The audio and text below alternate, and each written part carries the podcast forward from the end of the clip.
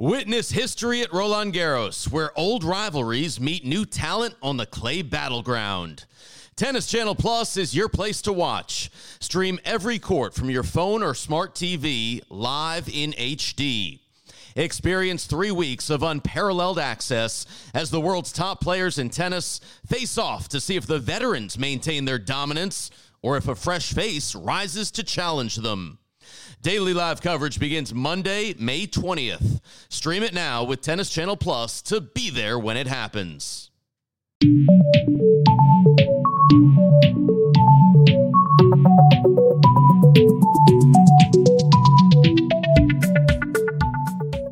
We have an emergency development out of the 2020 Olympics as Novak Djokovic's quest to join Steffi Graf as the only players in tennis history to capture the Golden Slam. All four Grand Slam singles titles plus a gold medal at the Olympics is denied by Alex Zverev. Zverev defeating Djokovic 1-6, 6-3, 6-1 in the semifinals of the event. Let's start by breaking down the match. You got to give a ton of credit to Zverev in this one, who comes back from a set and a breakdown, was down 6-1, 3-2 in the second set on the Novak Djokovic serve, then wins 9 consecutive points in a row. He breaks Djokovic at love, holds at love, goes up love 15. Djokovic comes up with an incredible drop shot for 15 all at that point, but after that, Zverev goes on to get the break. He holds after fighting off a bunch of break points as well to close out the set for 6-3. From there, he breaks Djokovic right away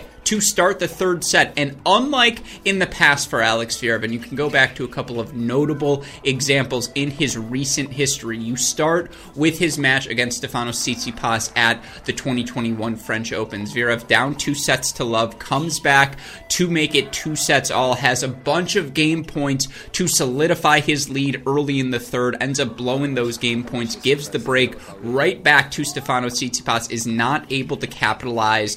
Almost had a similar scenario here in the third set against Djokovic. He goes up an early break. Such phenomenal aggressive hitting from Zverev at the baseline. And of course, we talk about Alex Zverev. He's a guy who's been the heir apparent since just about 2015, 16, really since he emerged on the scene. You could probably go back to 13 and 14 if we're being honest. In the tennis world, was a top-ranked junior, was a junior slam champion, was the youngest player in the top 100, the top 50 for the longest time, broke through and has won a Masters event, has beaten Nadal on a clay court, has beaten Federer on a grass court, has now beaten Novak Djokovic both indoors and outdoors on hard courts. I mentioned the Masters titles. He's also a year-end champion as well, winning that event, I believe, back in 2018. You go even beyond that, made a Grand Slam final, first of his career at the 2020 US Open, has made the fourth round or further at each of the last 7 Grand Slams, is one of just 4 players, it's himself, Novak Djokovic, Daniil Medvedev, and Matteo Berrettini,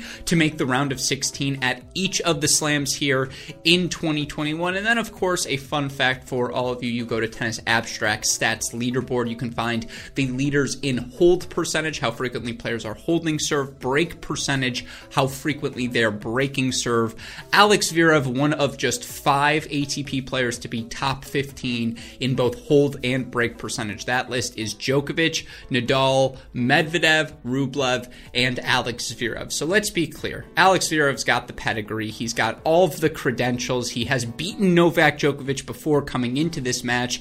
But for him to overcome the pressure from a set and a breakdown, he just started swinging freely, playing so aggressively, and it feels like so frequently in Alex Zverev's recent past, in the biggest matches, the highest pressure moments, he's caved, he's played tentative, and he didn't do that against Djokovic, was playing big from the baseline. And even in that first set, yes, he lost at 6-1, but if you watch the opening, 4, 5, 6 games of the match, got lopsided towards the end of the set, but it was Zverev doing the dictating. He was on his front foot. He was the one taking big cuts from the baseline, going down the line off of both wings, using his forehand to open up court for himself. He moved forward to the net quite frequently. And now what was so amazing about Djokovic through the first set and a half of this match, it was the Djokovic we saw at the French Open down the home stretch, the Djokovic at Wimbledon who was able to hit the passing shots in the biggest moment, to come up with just insane tennis in the outer thirds of the courts. And of course, you look for Alex Zverev, 6'6", when his first serve is landing, and he was making it at about a 70% clip throughout sets 2 and 3 in this match.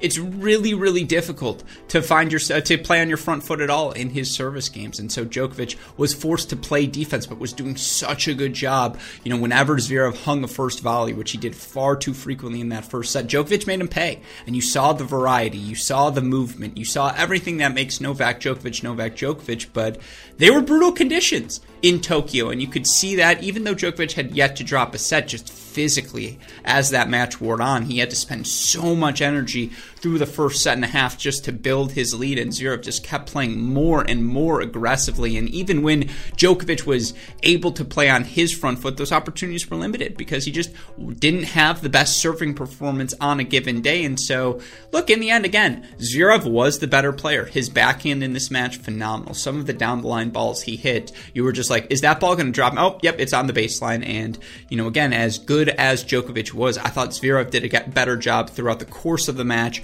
of getting his returns deep into the court, starting that point at neutral, than Djokovic did. And to return better than Djokovic obviously speaks to the caliber of performance it was from Alex Zverev. But of course, the big question now is the calendar slam for Novak Djokovic in jeopardy? Because, of course, he's still got more history he can make later on this year. He's got the opportunity to win the 2021 US Open, be the first guy since Rod Laver to capture all 4 singles titles at the slams in the same season. It would also be his 21st singles slam title of his career. That would surpass Roger Federer, Rafael Nadal, put him in sole place, first place in the Open era in men's tennis.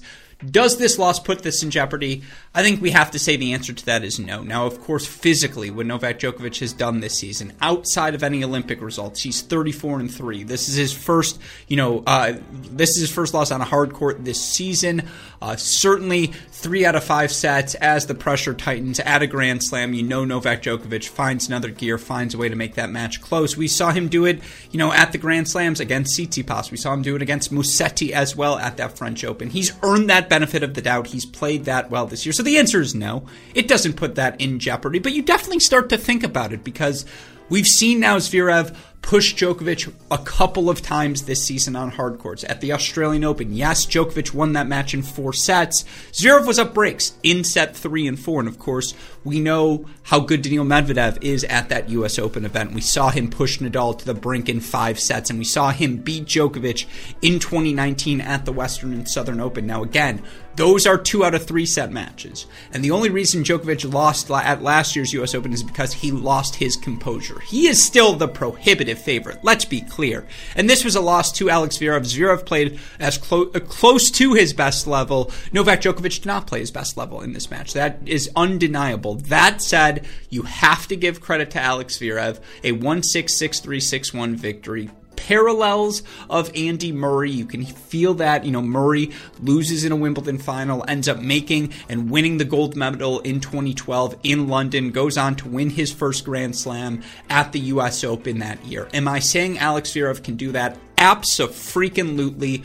But Novak Djokovic is still your prohibitive favorite entering New York. That said, credit to Zverev, was the better player on this day. 1-6, 6-3, 6-1 victory. He stops Novak Djokovic. Djokovic, by the way, excuse me, first player to lose 3 semifinals in singles at an Olympic at the Olympics. He, of course, lost 2018, 2012, now here in 2020. The good news, let's put just one last flip before we end this. The positive spin, we know how maniacal Djokovic is. We know the sort of competitor he can be. He's playing till the 2024 Summer Olympics, folks. He's going to give himself another opportunity to win a gold medal. And let's be honest, 3 years from now, if we think Novak Djokovic is going to get 25 Grand Slams, then you also think 3 years from now, he's still going to be playing pretty close to the level we see from him today. I will be fascinated to see 2024 Olympic Novak Djokovic because I know we are going to see it. I think that's actually a sneaky good thing for all of us tennis fans to know. That endpoint has been extended till at least that date, so we're going to spin it positive, but of course, ultimately, so disappointing for Djokovic. You could see it on his face, hear it in the presser. Nevertheless, credit to Zverev. He earns the 3-set win. He now plays Karen Khachanov for a shot at an Olympic gold medal in singles.